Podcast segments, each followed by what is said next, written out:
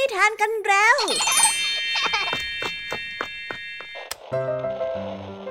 คุณกำลังรับฟังไทย PBS Radio ต่อจากนี้ไปขอเชิญทุกๆท่าน รับฟังรายการ นิทานแสนสนุกสุดหันษาที่รังสรรค์มาเพื่อน้องๆ ในรายการ Kiss Out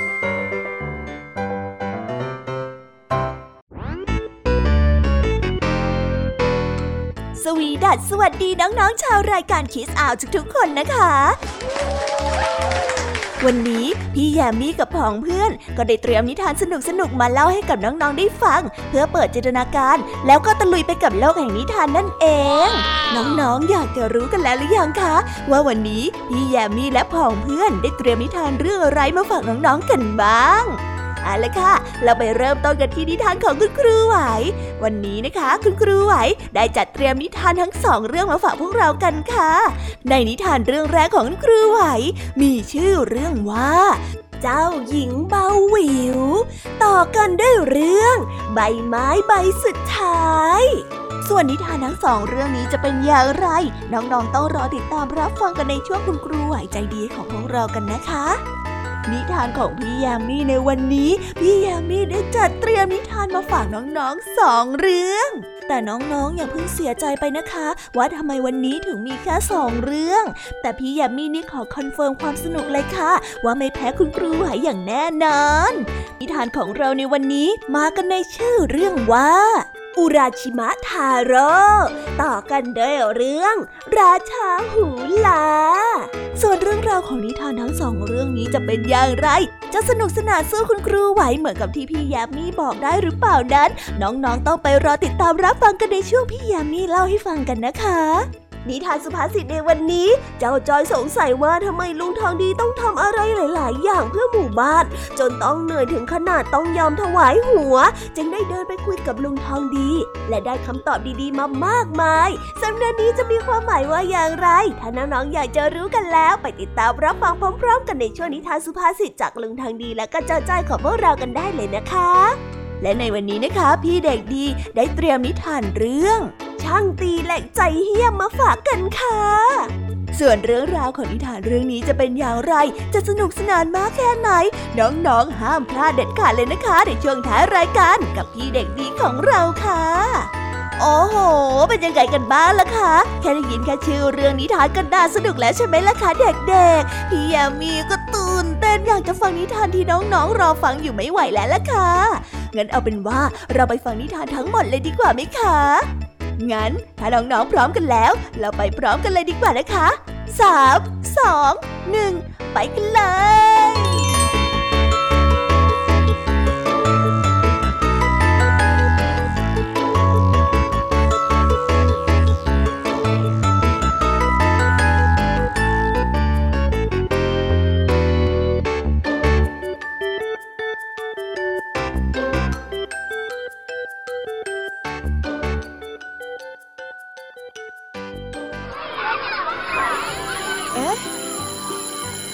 เสียงออดดังแล้ว อุ้ยต้องไปเข้าเรียนแล้วล่ะค่ะ ไม่รอช้า เราไปหาคุณครูไหวกันเถอะ ไปกันเลย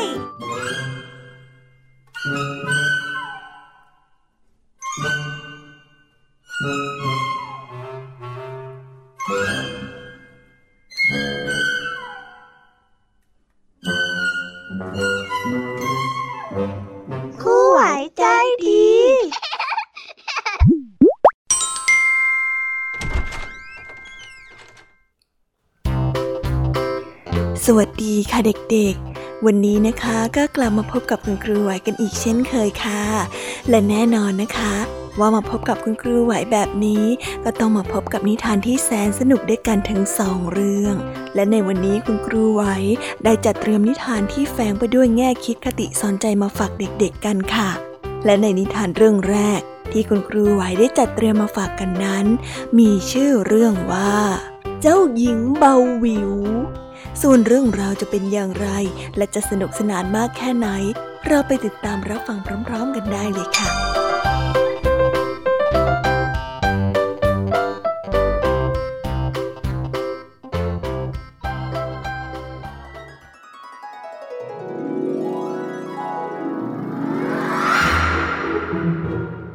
ละครั้งหนึ่งนานมาแล้ว มีประเทศหนึ่งที่พระราชาและพระราชินี แต่งงานกันมานานแล้วแต่ก็ไม่มีลูกสักที หลังจากที่ได้รอมานาน พระราชินีก็ได้กำเนิดพระธิดา พระราชาดีใจมากจึงได้จัดงานเฉลิมฉลองขึ้นและได้เชิญคนมาร่วมงานมากมาย แต่พระองค์ไม่ได้เชิญญาติที่เป็นแม่มดมาร่วมงานด้วย อแม่มดได้รู้เข้าก็โกรธมาก นางได้สาปให้พระธิดาไม่อาจจะใช้ชีวิตเหมือนคนปกติได้ คือพระธิดาจะไม่มีหัวใจ และร่างกายก็เบาหวิวเหมือนปุยนุ่นไปจนชั่วชีวิตถึงแม้ว่าจะอุ้มเจ้าหญิงไว้อย่างดี แต่พอเปิดหน้าต่าง เจ้าหญิงก็จะถูกลมพัดปลิวออกไปด้านนอกทำให้ผู้คนในพระราชวังต้องวุ่นวายคอยออกไปตามหา บางครั้งก็เจอเจ้าหญิงนอนหลับปุ๋ยอยู่บนต้นไม้ ทุกคนต่างเป็นกังวลและเป็นห่วงเจ้าหญิง แต่เจ้าหญิงก็เติบโตเป็นหญิงสาวที่สวยงาม ส่วนเจ้าหญิงจะปลิวไปตอนไหน ปลิวไปที่ไหนก็ไม่มีใครรู้ ดังนั้นพระราชาจึงได้สั่งให้ข้ารับใช้ เย็บเชือกติดกระโปรงเจ้าหญิงไว้ 20 เส้น และใช้คน 20 คนคอยจับเชือกเอาไว้ให้แน่น เพื่อไม่ให้เจ้าหญิงลอยไปที่ไหน เจ้าหญิงจะมีอิสระได้ก็แค่ตอนที่อยู่ในทะเลสาบเท่านั้นราะเวลาที่เจ้าหญิงอยู่ในน้ำจะควบคุมร่างกายได้ เช่น ลอยได้ ว่ายน้ำได้ และดำน้ำเล่นได้ เคยมีเหล่านักปราชญ์กล่าวว่า ถ้าเจ้าหญิงรับรู้ความรู้สึกเสียใจหรือว่าดีใจได้แล้วแล้วก็ สภาพร่างกายของเจ้าหญิงคงจะกลับมาเป็นปกติแล้วนะแต่เนื่องจากเจ้าหญิงไม่มีหัวใจ ดังนั้นต่อให้เล่าเรื่องเศร้าแค่ไหนก็ไม่มีน้ำตาไหลออกมาเลย อยู่มาวันหนึ่ง ได้มีเจ้าชายจากประเทศข้างเคียง ที่พัดหลงเข้ามากับทาสบริวารที่กำลังออกท่องเที่ยวบังเอิญไปพบกับเจ้าหญิงที่กำลังว่ายน้ำอยู่เพียงลำพัง แย่แล้ว มีคนจมน้ำ จ้าชายเข้าใจผิด คิดว่าเจ้าหญิงนั้นกำลังจะจมน้ำจึงได้กระโดดออกไปช่วยเหลือ และดึงตัวเจ้าหญิงขึ้นมาไว้บนฝั่ง แต่หลังจากที่ร่างกายเจ้าหญิงได้ถูกนำขึ้นมาพ้นผิวน้ำเจ้าหญิงก็ถูกลมพัดปลิวและลอยขึ้นไปอยู่บนท้องฟ้า เจ้าหญิงได้บอกกับเจ้าชายว่าช่วยพาข้ากลับลงไปในน้ำด้วยเถอะทันทีที่ได้ยิน เจ้าชายจึงได้ดึงตัวเจ้าหญิงลงมากอด แล้วกระโดดลงไปในน้ำเสียงน้ำได้แตกกระจายดังซ่า การมีน้ำหนักทำให้เจ้าหญิงเกิดความรู้สึกแปลกๆ พอเธอเคยชินกับความรู้สึกที่ถูกลมพัดปลิวไปเสียแล้ว แต่นี่เป็นครั้งแรกที่ได้รู้สึกถึงน้ำหนักที่ทวงลงมาข้างล่าง เจ้าหญิงได้รู้สึกแปลกใจและดีใจ จึงได้ขอร้องให้เจ้าชายมาหาทุกคืน แต่แล้วเรื่องราวก็ไม่ราบรื่นตลอดอย่างที่หวัง เพราะเมื่อแม่มดได้รู้เรื่องของเจ้าหญิงและเจ้าชาย นางก็ได้สาปให้ทะเลสาบนั้นมีรูรั่วทำให้น้ำในทะเลสาบลดลงไปเรื่อยๆ พอน้ำในทะเลสาบแห้ง เจ้าหญิงก็อ่อนแอลงและล้มป่วยในที่สุด เจ้าชายได้รู้สึกเป็นห่วงเจ้าหญิงมากๆ ในที่สุดพระราชาก็ออกประกาศว่า การสาบแช่งครั้งนี้จะต้องใช้ร่างกายมาอดรูรั่ว พระราชาจึงต้องการออกตามหาผู้ที่มีความกล้าหาญเพื่อออกมาแก้ไขคำสาปนี้ เพื่อเจ้าหญิงอันเป็นที่รัก เจ้าชายจึงได้ขอรับหน้าที่ไปยืนอุดรูรั่วด้วยตัวเอง ถ้าข้าไม่เสียสละ เจ้าหญิงก็จะต้องเสียชีวิตสินะ เจ้าชายได้กล่าว แต่ข้าขอให้เจ้าหญิงมาเป็นกำลังใจจนกว่าจะถึงเวลาที่ข้าจากไปพอพระราชาได้ฟังเช่นนั้น จึงได้จัดเรือให้เจ้าหญิงได้ออกไปดูแลเจ้าชายอย่างใกล้ชิด แต่เจ้าหญิงไม่มีหัวใจ จึงไม่เข้าใจความรู้สึกของเจ้าชายที่ยอมเสียสละเพื่อเจ้าหญิง ในระหว่างนั้นน้ำในทะเลสาบก็เพิ่มสูงขึ้นเรื่อยๆ เมื่อน้ำในทะเลสาบเพิ่มสูงขึ้นเรื่อยๆ จนถึงคอเจ้าชาย เจ้าชายก็ร้องขอเจ้าหญิงว่า เจ้าหญิงจุมพิษข้าได้ไหมเจ้าหญิงจึงได้ก้มลงไปจูบที่เจ้าชาย เจ้าชายดีใจมาก และถอนหายใจออกมาด้วยความโล่งอก เท่านี้ข้าก็จากไปอย่างมีความสุขแล้วล่ะ แต่เมื่อน้ำได้เพิ่มสูงขึ้นจนถึงหน้าอกของเจ้าชาย อยู่ๆ เจ้าหญิงก็รู้สึกเศร้าเสียใจขึ้นมา เจ้าหญิงจึงได้รีบดึงเจ้าชายขึ้นมาไว้บนเรือ คืนนั้นเจ้าหญิงได้คอยดูแลเจ้าชายทั้งคืน แต่อาการของเจ้าชายก็ไม่ดีขึ้นเลยในตอนที่เจ้าหญิงกำลังจะถอนใจ เจ้าชายก็ลืมตาขึ้นมา เจ้าหญิงดีใจมากจนน้ำตาไหล และพบว่าร่างกายไม่ลอยไปไหนอีกแล้ว ทะเลสาบที่ถูกคำสาปก็กลับกลายเป็นเหมือนเดิม และแล้วเจ้าชายกับเจ้าหญิงก็ได้แต่งงาน ทั้งสองได้ไปลงเล่นน้ำกันที่ทะเลสาบกันอย่างสนุกสนาน และมีความสุขด้วยกันบ่อยๆ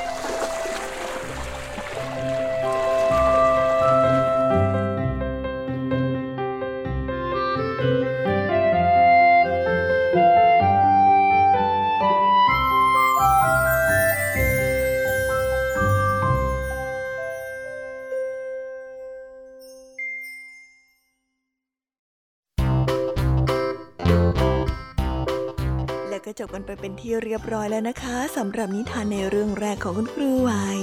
เป็นไงกันบ้างคะเด็กๆ สนุกกันหรือเปล่าคะ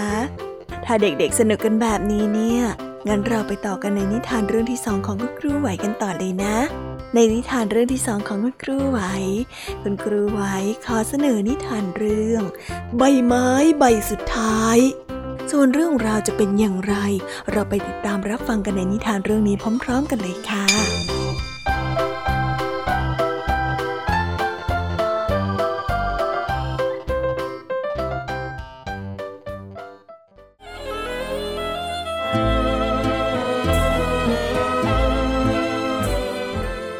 ครั้งหนึ่งนานมาแล้ว มีจิตรกรสาวชื่อว่าซูกับจอนซี่ ทั้งสองเป็นเพื่อนกัน และอาศัยอยู่ในอพาร์ตเมนต์เก่าๆ ที่มีสามชั้น ซูกับจอนซี่มีความฝันอยากจะเป็นนักจิตรกรที่ยิ่งใหญ่ และพยายามทำตามความฝันนั้นด้วยตัวเองอย่างมุ่งมั่น แต่มีหน้าหนาวหนึ่ง ที่จอนซี่ได้ล้มป่วยหนัก จนไม่สามารถลุกขึ้นจากเตียงได้ เธอคิดว่าตนเองจะมีชีวิตอยู่ได้อีกไม่นาน จนหมอได้แอบพูดกับซูว่า ถ้าคนไข้ไม่มีกำลังใจจะใช้ชีวิตอยู่ต่อ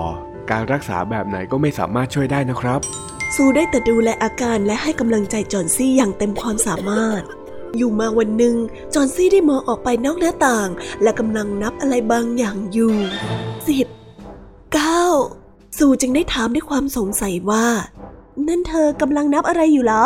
ใบไม้จ้ะตึกข้างๆมีใบไม้เลื้อยอยู่ เวลาที่ลมพัด มันก็จะปลิวร่วงทีละใบทีละใบ ถ้าใบไม้ร่วงจนหมด ฉันก็คงได้เวลาท่องไปสวรรค์แล้วล่ะ สู่ได้ยินเช่นนั้นก็เอาผ้าม่านลง พูดอะไรแบบนั้น ถ้าเธอพักผ่อนเยอะๆ อาการของเธอก็จะดีขึ้นเองละจ้ะ สักพักจอนซีก็หลับไป ซูได้ลงไปเยี่ยมคุณลุงเบรแมนที่อาศัยอยู่ห้องด้านล่างตึกเดียวกัน ลุงเบรแมนได้ชอบวาดรูปมาตั้งแต่สมัยหนุ่มๆ แต่แกก็ไม่เคยสร้างผลงานชิ้นเอกเลย ทุกครั้งที่ไปหาลุงเบรแมนก็มักจะพูดขึ้นว่า ฉันน่ะจะต้องสร้างผลงานชิ้นเอกให้ได้ซูได้เล่าเรื่องของจอห์นซี่ให้ลุงเบรแมนฟัง ลุงได้ฟังดังนั้นก็ถึงกับร้องไห้ออกมา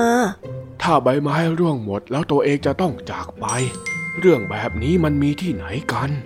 ซูกับลุงเบรแมนได้มองออกไปข้างนอกหน้าต่าง เห็นต้นไม้เลื้อยต้นนั้นข้างนอก มีหิมะและสายฝนที่หนาวเย็นกำลังตกลงมา รุ่งเช้า จอนซี่ได้ลืมตาขึ้นและเห็นซูอยู่ข้างๆ จึงได้พูดกับซูว่าไม่เปิดผ้าม่านให้ฉันหน่อยได้ไหม ฉันอยากรู้ว่า ตอนนี้จะมีใบไม้อยู่หรือเปล่า ซูมีลางสังหรณ์ที่ไม่ค่อยดีเท่าไหร่ เพราะเมื่อคืนฝนตกหนัก และลมก็แรงทั้งคืน ซูอิดออดไม่อยากจะเปิดผ้าม่าน เมื่อเปิดออกกลับพบว่าใบไม้ใบสุดท้ายนั้นยังคงอยู่ทำให้ซูรู้สึกโล่งใจอย่างบอกไม่ถูก วันเวลาผ่านไป วันแล้ววันเล่า ใบไม้นั้นก็ยังคงอยู่ จอนซี่ได้พูดกับซูว่าฉันทำตัวแย่มากๆ ที่เคยคิดว่าตัวเองจะไม่มีชีวิตอยู่อีกต่อไป ควรที่จะถูกทำโทษ ดูสิ ใบไม้ยังทนความหนาว ทนแรงลม อดทนที่จะอยู่ต่อไป ใบไม้ช่วยสอนอะไรฉันมากมายเลย วันถัดมาคุณหมอได้บอกกับซูว่า ตอนนี้จอนซี่ไม่เป็นอะไรแล้วนะ ให้พักผ่อนอีกหน่อยก็คงจะหายแล้วล่ะแต่คุณหมอมีเรื่องอื่นบอกด้วย ซึ่งเป็นเรื่องที่น่าเศร้ามาก หลังจากที่คุณหมอได้กลับไปแล้วซูก็ได้มากอดจอนซี่และพูดว่า คุณหมอบอกว่า ลุงแม่แมนจากไปแล้ว เมื่อสองวันที่แล้ว ลุงแกตัวเปียกโชกและร่างกายหนาวเย็น ลุงได้ถูกนำไปส่งโรงพยาบาล และเธอรู้ไหมว่าต่อให้ลมแรงแค่ไหน ใบไม้นั้นมันก็ไม่มีทางขยับขยื่นเพราะจริงๆ ใบไม้ใบสุดท้ายเดี๋ยวร่วงไปตั้งแต่หลายวันก่อนแล้ว แต่ลุงเบรแมนแกเป็นคนวาดใบไม้นั้นขึ้นมาเอง นี่คือผลงานชิ้นเอกของลุงเบลแมน ที่ใครก็ไม่สามารถสร้างผลงานที่มีค่าขนาดนี้ได้ เป็นภาพที่เกิดจากความตั้งใจ ที่ทำให้จอห์นซี่มีกำลังใจที่มีชีวิตอยู่ต่อไป ขอบคุณลุงเบลแมนนะคะ จอห์นซี่จะไม่ลืมเลย จอห์นซี่ก็จะมีชีวิตอย่างมีคุณค่าต่อไปเพื่อลุงเบลแมนนะคะ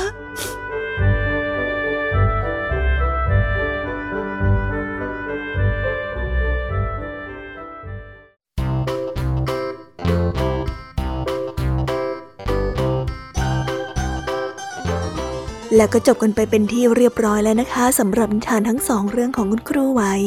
เป็นยังไงกันบ้างล่ะคะเด็กๆ วันนี้เนี่ยสนุกจุใจกันหรือเปล่าเอ่ย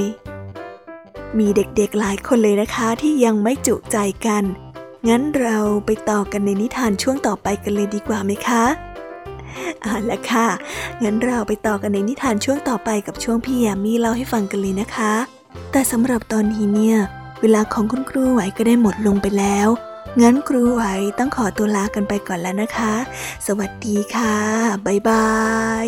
และพบกันใหม่นะคะเด็กๆ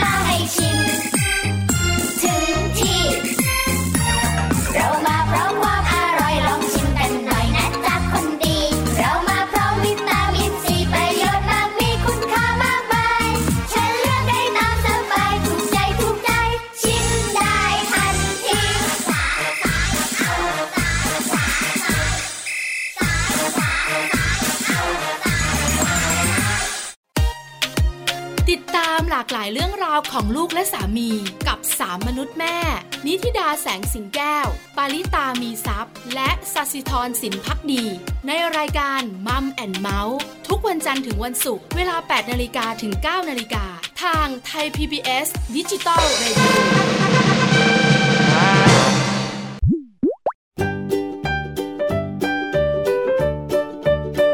สวีดัสสวัสดีค่ะ น้องๆที่น่ารักทุกๆคนของพี่แยมมี่นะคะ ก็เปิดรายการมาพร้อมกับเสียงอันสดใสของพี่ยามีกันอีกแล้ว และวันนี้ค่ะนิทานเรื่องแรกที่พี่ยามีได้จัดเตรียมมาฝากน้องๆนนั้น มีชื่อเรื่องว่า อุราชิมะทาโร่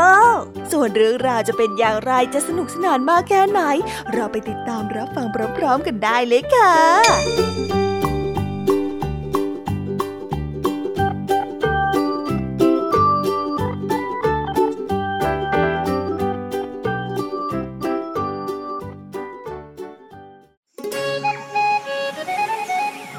ละครั้งหนึ่งนานมาแล้ว มีเด็กหนุ่มชื่อว่าอุราชิมะทาโร่อาศัยอยู่ในหมู่บ้านที่ชายฝั่ง วันหนึ่งในขณะที่เขากำลังเดินอยู่ที่ชายหาดก็เจอเข้ากับเต่าที่กำลังถูกเด็กๆรังแก นี่พวกเจ้า หยุดเดี๋ยวนี้นะ นี่เจ้าไม่สงสารมันบ้างเหรอ หยุด อุราชิมะทาโร่ได้ตะโกนบอกเด็กๆ และช่วยเต่าเอาไว้ และแล้วก็ปล่อยมันลงทะเล ในวันต่อมาในตอนที่อุราชิมะทาโร่กำลังจะไปตกปลาอยู่นั่นเอง เต่าก็ได้โผล่หัวขึ้นมาจากน้ำข้าคือเต่าที่ท่านช่วยไว้ เพื่อเป็นการตอบแทนข้าจะพาท่านไปยังวังมังกร ขึ้นหลังข้ามาสิอุราชิมะทาโร่ได้นั่งอยู่บนหลังเต่าและได้ดำลงไปใต้น้ำใต้ท้องทะเลมีวังมังกรอันใหญ่โต เมื่ออุราชิมะทาโร่ได้เข้าไปในวัง ก็มีเจ้าหญิงออกมาต้อนรับ ขอบคุณท่านมากที่ช่วยเต่าเอาไว้ เชิญท่านเข้ามาด้านในก่อนค่ะ อุราชิมะทาโร่ได้ถูกเชิญมายังห้องโถงที่มีอาหารมากมาย และการเต้นรำของป่าก็ได้เริ่มขึ้น อุราชิมะทาโร่ได้ใช้ช่วงเวลาแห่งความสนุกราวกับอยู่ในฝัน โอ้ยอดไปเลย เพียงชั่วพริบตา เวลาก็ผ่านไปนานถึงสามวัน ใกล้เวลาที่ท่านจะต้องกลับแล้ว ท่านจะไม่อยู่ที่นี่ต่อกับพวกเราหรอ เจ้าหญิงได้กล่าวอย่างเศร้าส้อย เออไม่ได้หรอก เพราะว่าข้าเป็นห่วงแม่ที่อยู่ทางโน้นน่ะงั้นก่อนจากกันข้าขอมอบกล่องสมบัตินี้ให้ท่าน แล้วเจ้าหญิงก็ได้ยื่นกล่องเล็กๆให้กับเขา พร้อมกับเตือนว่า ท่านห้ามเปิดโดยเด็ดขาดนะ เมื่อถึงฝั่งอุราชมะทาโร่ก็ได้เดินทางกลับมาที่บ้านของเขา แต่บ้านของเขากลับหายไปจากที่ที่เธออยู่ เขาจึงได้ถามคนที่เดินผ่านมาว่าเมื่อสามร้อยปีก่อนที่นี่เคยมีบ้านนะ แต่ว่าตอนนี้ก็เป็นอย่างที่ท่านเห็นนี่แหละ นั่นก็หมายความว่า การที่เขาอยู่ที่วังมังกรสามวัน เท่ากับเวลาบนโลกมนุษย์ถึงร้อยปี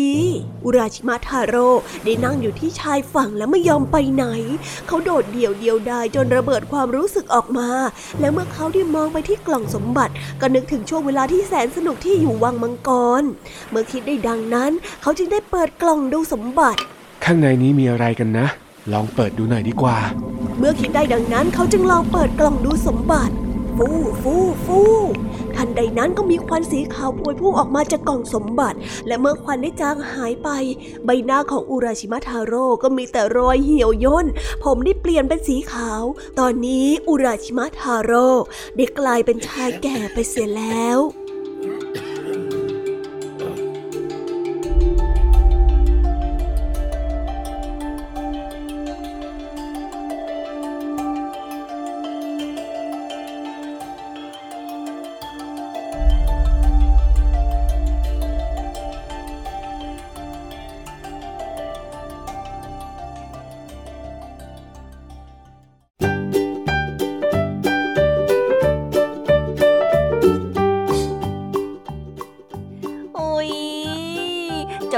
เรื่องแรกของพี่ยามีกันลงไปแล้วว่าเผิ่แป๊บแป๊บเดียวเอ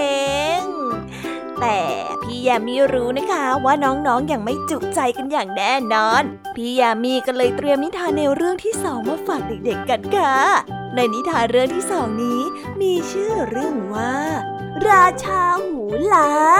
ส่วนเรื่องราวจะเป็นอย่างไร และจะสนุกสนานมากแค่ไหน เราไปรับฟังพร้อม ๆ กันได้เลยค่ะ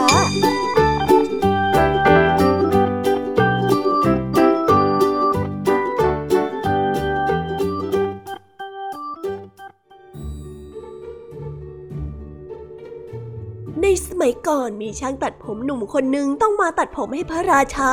เมื่อไปถึงพระราชวัง พระราชาผู้ที่ทำหน้าตาดุดันได้กล่าวกับเขาว่า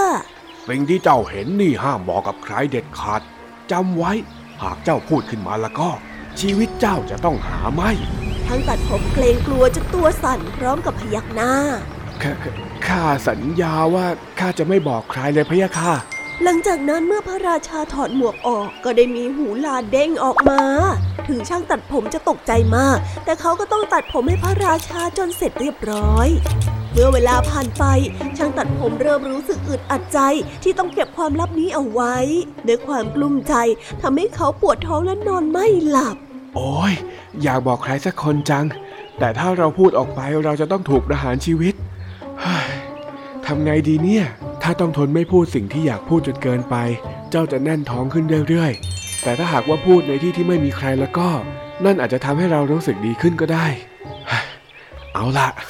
ทั้งตัดผมจึงได้มุ่งหน้าเดินเข้าไปในป่าและขุดหลุม จากนั้นเขาก็ได้พูดลงไปในหลุมว่า พระราชามีหูเป็นลา พระราชามีหูเป็นลา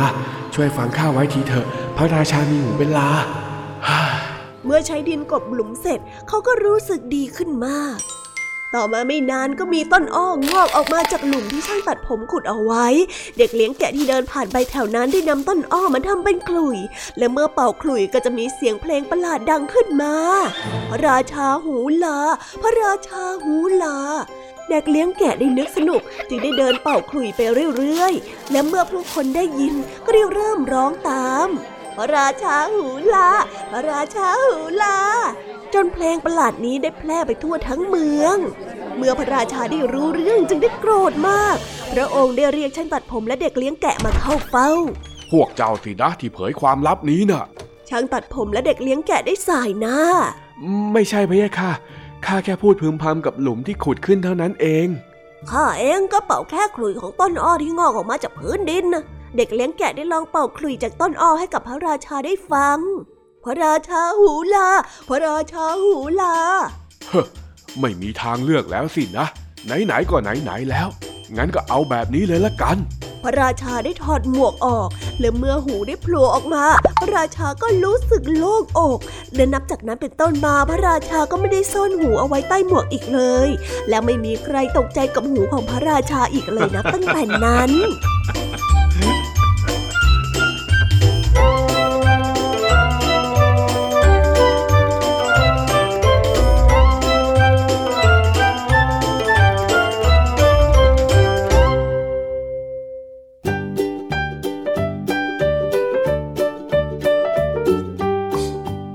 ว้าวว้าวว้าว ก็จบกันไปเป็นที่เรียบร้อยแล้วนะคะสำหรับนิทานของพี่ยามีเป็นไงกันบ้างคะเด็กๆ ได้ข้อคิดหรือว่าคติสอนใจอะไรกันไปบ้าง อย่าลืมนำไปเล่าให้กับเพื่อนๆที่โรงเรียนได้รับฟังกันด้วยนะคะ แต่สำหรับตอนนี้เนี่ยเวลาของช่วงพี่ยามีเล่าให้ฟังก็หมดลงไปแล้วล่ะค่ะ พี่ยามีก็ต้องขอส่งต่อน้องๆ ให้ไปพบกับลุงทองดีแล้วก็เจ้าจ้อยในช่วงต่อไปกันเลย เพราะว่าตอนนี้เนี่ยลุงทองดีกับเจ้าจ้อยอะบอกว่าให้ส่งน้องๆมาในช่วงต่อไปเร็ว อยากจะเล่านิทานจะแย่แล้วเอาละค่ะ งั้นพี่ยามีต้องขอตัวลากันไปก่อนแล้วนะคะ เดี๋ยวกลับมาพบกันใหม่บ๊ายบาย ไปหาลุงทองดีกับเจ้าจอยกันเลยค่ะ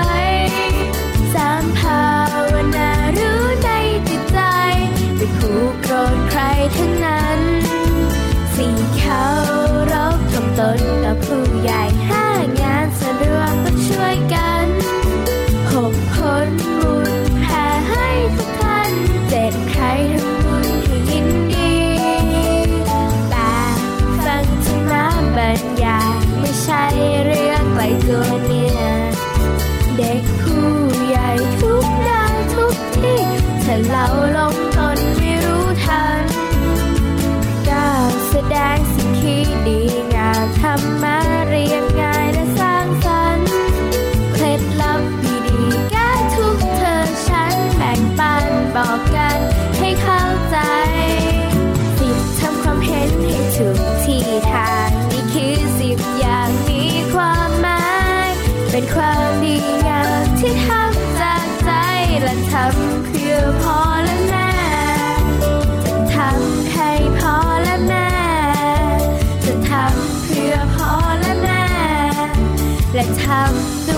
ด้วยใจจริงแท้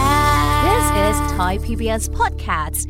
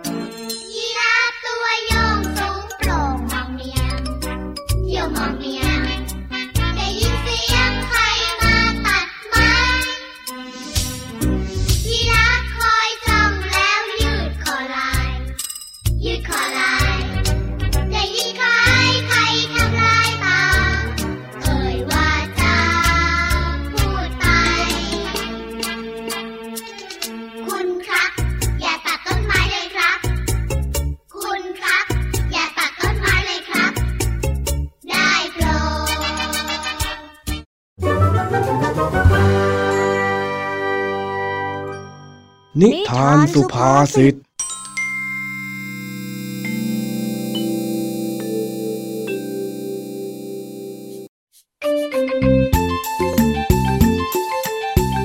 เย็นวันนี้หลังจากเสร็จการประชุมของหมู่บ้าน เจ้าจอยเกิดความสงสัยอะไรหลายอย่าง จึงได้เดินเข้าไปถามลุงทองดี ตลอดทางที่กลับมาจากศาลากลางหมู่บ้าน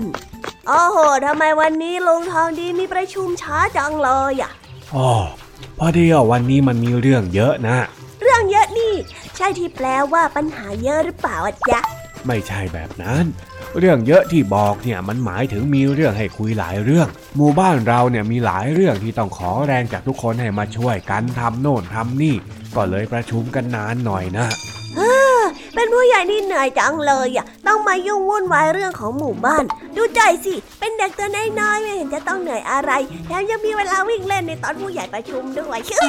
โอ้เจ้าจ้อย ที่พวกผู้ใหญ่อย่างข้าทำงานกันเยอะแยะก็เพื่อพวกเด็กอย่างเอ็งนี่แหละทำเมื่อใจเหรอแล้วทำไมเจ้าไม่เห็นจะรู้สึกว่าได้รับอะไรเลยอะ บางเรื่องเองก็ยังไม่เห็นหรอก อย่างเช่น หมู่บ้านของเราจะมีทางใหม่เพื่อให้คนในหมู่บ้านเนี่ยขับรถผ่านไปผ่านมาสะดวกขึ้นแล้วเองก็จะได้ปั่นจักรยานไปโรงเรียนง่ายขึ้นด้วยยังไงเล่าโอ้จ้อยเริ่มเห็นแล้วว่าจ้อยจะได้รับอะไร แล้วยังมีอะไรอีกไหมจ๊ะเออมีสิที่หมู่บ้านของเราเนี่ยกำลังจะทำสนามกีฬาที่หมู่บ้านจริงจังเลยล่ะเพื่อให้เด็กๆกับวัยรุ่นเนี่ยใช้เป็นสถานที่ทำกิจกรรมกันยามว่าง ลุงทอดีหมายถึงสนามฟุตบอลที่มีหญ้าเขียวๆเลยนั่นเหรอจ๊ะ ก็ใช่นะสิ ไม่ใช่แค่สนามบอลนะ สนามเปตอง สนามตราก้อ สนามบาส เดี๋ยวจะมีให้เองเห็นหมดนั่นแหละเอ้ยสุดยอดเลยจ้อยเข้าใจแล้วว่าทำไมลุงทองดีต้องประชุมนานเอ้ย ก็เพราะว่ามีเรื่องต้องทำเยอะแยะนี่แหละ ถึงได้คุยกันนานน่ะ แล้วลุงไม่เหนื่อยบ้างหรอจ๊ะจ้อยเห็นว่าผู้ใหญ่บางคนก็ไม่ได้เข้าประชุมนี่ทำไมลุงต้องไปเข้าประชุมด้วยล่ะ ถามว่าเหนื่อยไหมมันก็เหนื่อยนั่นแหละ แต่บางคนที่เขาไม่ว่างเขาก็เลยไม่ได้ไปนะสิข้าน่ะไม่ได้มีอะไรก็เลยเข้าไปช่วยเขาอ้าวแล้วถ้ารู้ว่าเหนื่อยแล้วจะไปทำไมล่ะลุง การทำงานเพื่อส่วนรวมเนี่ยมันสนุกดี ยิ่งเป็นการทำเพื่อหมู่บ้านของเราแล้วล่ะก็ ยังไงซะข้าก็ไม่พลาดหรอก เรียกได้ว่าข้าน่ะยอมทำงานถวายหัวเลยละถวายหัวเลยเหรอทำทำไมดูเป็นคำที่น่ากลัวจังเลยล่ะลุงเออเอ็งคิดอะไรของเอ็งเนี่ยฮะที่ข้าพูดน่ะไม่ใช่การเอาหัวเราไปให้ใครสักหน่อย แล้วลุงพูดถึงอะไรเล่าถวายหัวที่ข้าบอกน่ะก็เป็นสำนวนไทยที่หมายถึงทำจนสุดความสามารถ หรือว่ายอมสู้จนตายยังไงล่ะ โอเวอร์ไปแล้วลุงอะไรจะขนาดนั้นน่ะ แม่ไอ้จ้อย ที่ทำทั้งหมดก็เพื่อเด็กๆ อย่างพวกเองที่เป็นอนาคตของหมู่บ้านทั้งนั้น ดูไว้เป็นตัวอย่างด้วย เดี๋ยวพอเองโตไปแล้วเนี่ย เองก็อย่าลืมยื่นมือเข้าไปช่วยส่วนรวม แล้วก็ส่งต่อให้กับคนรุ่นหลังเข้าใจไหมโอ้คิดไกลจังเลยลุงยังจ้อยเนี่ยน่าจะไปทำอะไรเพื่อคนอื่นได้โธ่การทำอะไรเพื่อคนอื่นเนี่ยบางทีก็ไม่ต้องเป็นเรื่องยิ่งใหญ่หรอก เริ่มจากเรื่องเล็กๆ เริ่มจากเรื่องเล็ก ๆ ก็ช่วยให้โลกน่าอยู่ขึ้นแล้ว แล้วเรื่องเล็กๆ นี่มันยังไงอะอะนั่น เองดูนั่นเห็นไหม เห็นเศษกิ่งไม้ที่มันหล่นมาบนถนนไหม เดี๋ยวเองกับข้าเนี่ยไปช่วยกันเก็บออกจากทางซะ เวลาใครขี่รถมาแถวนี้ก็จะได้ไม่ลื่น แถมยังดูสะอาดตาด้วย เนี่ยแค่นี้นี่ก็เป็นการทำเพื่อส่วนรวมแล้ว โอ้ การทำเพื่อส่วนรวมนี่มันง่ายกว่าที่คิดนะเนี่ย แต่เสียอย่างเดียวละสิ อะไรเรือเจ้าจ้อยทำเพื่อส่วนรวมแต่ไม่มีใครเห็น ก็เลยดูไม่ค่อยเท่ละสิจ๊ะ เฮ้ย ไม่ต้องมาห่วงเท่หรอกนะทำไปเรื่อยๆ เดี๋ยวคนเขาก็รู้เองนั่นแหละนะ แต่จอยอยากจะเท่ตั้งแต่ครั้งแรกที่ทำแล้วนี่นาเฮ้ย เองนี่ นึกว่าจะมีสาระ สุดท้ายก็วกกลับมาที่เรื่องปวดหัวนี่จนได้ โอ้จอยอย่าเล่นนะลุง ตอนเนี้ยจอยเข้าใจแล้ว ไปเก็บกิ่งไม้ออกจากทางกันเถอะ เออ ไปไปไปงั้นเองเริ่มก่อนเลยละกัน ตรงนี้แหละเจ๊ลุง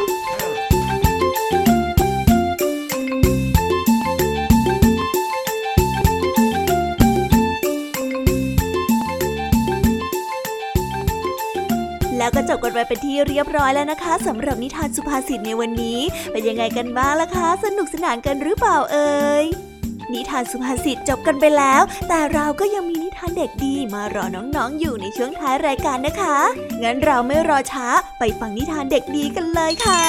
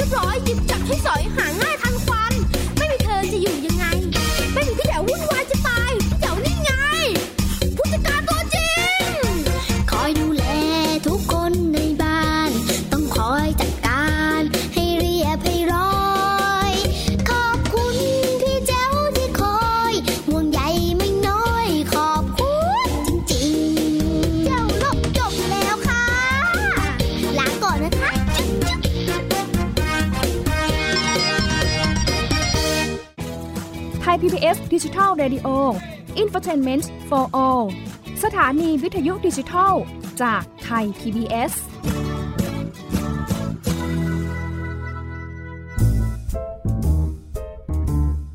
นิทานเด็กดี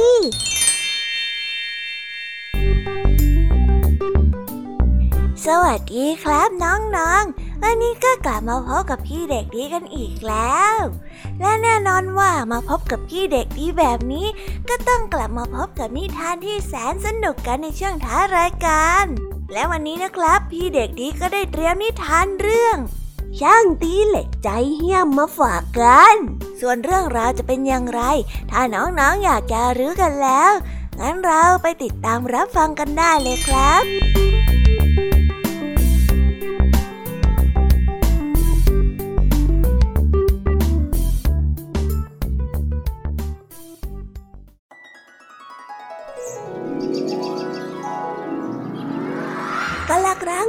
านมาแล้ว ในช่วงฤดูหนาว พายุหิมะได้ถล่มหนักในเขตเมือง และป่าในระแวกใกล้เคียงทำให้ผู้คนและเหล่าสัตว์ได้รับความเดือดร้อนกันทั่วหน้า เมื่อฤดูหนาวพัดผ่านไป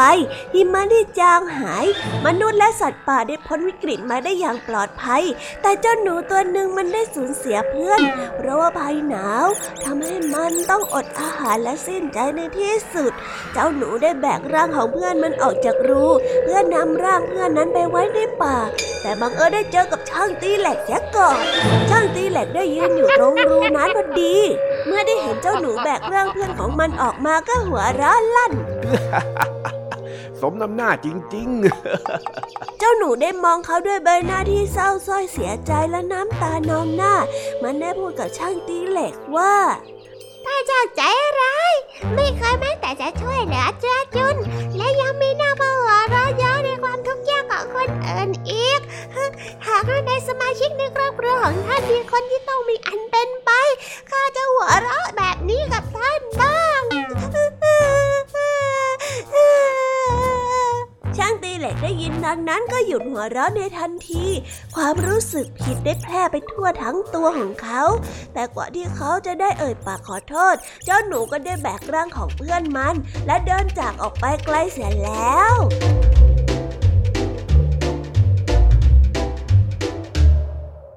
นิทานเรื่องนี้จึงได้สอนให้เรารู้ว่า อย่าเห็นภัยพิบัติของคนอื่นเป็นเรื่องสนุก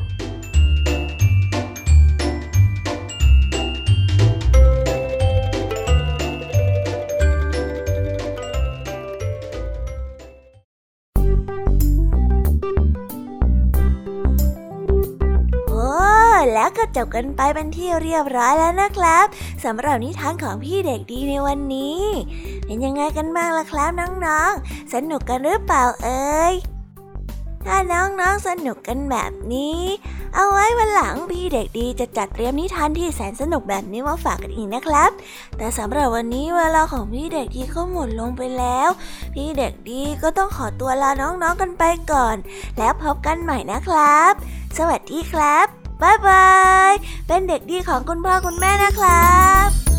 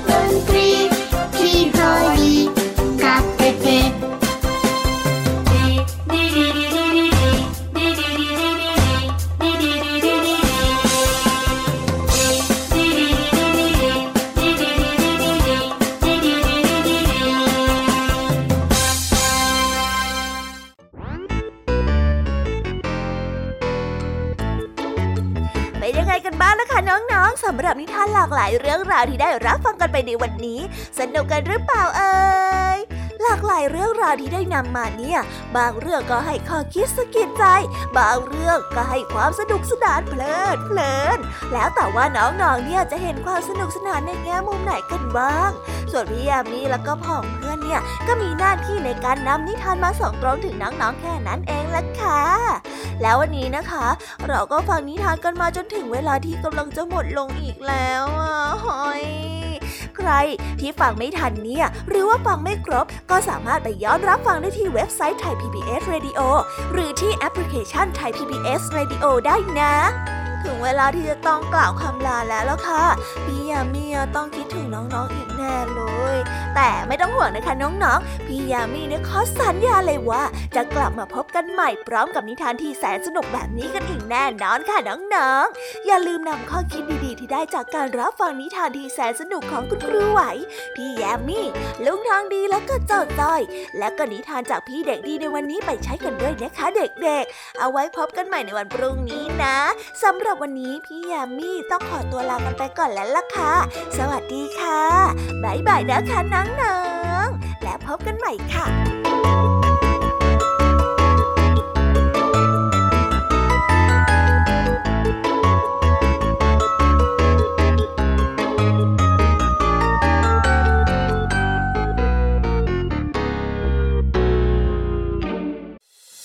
ติดตามรับฟังรายการย้อนหลังได้ที่เว็บไซต์และแอปพลิเคชันไทย PBS Radio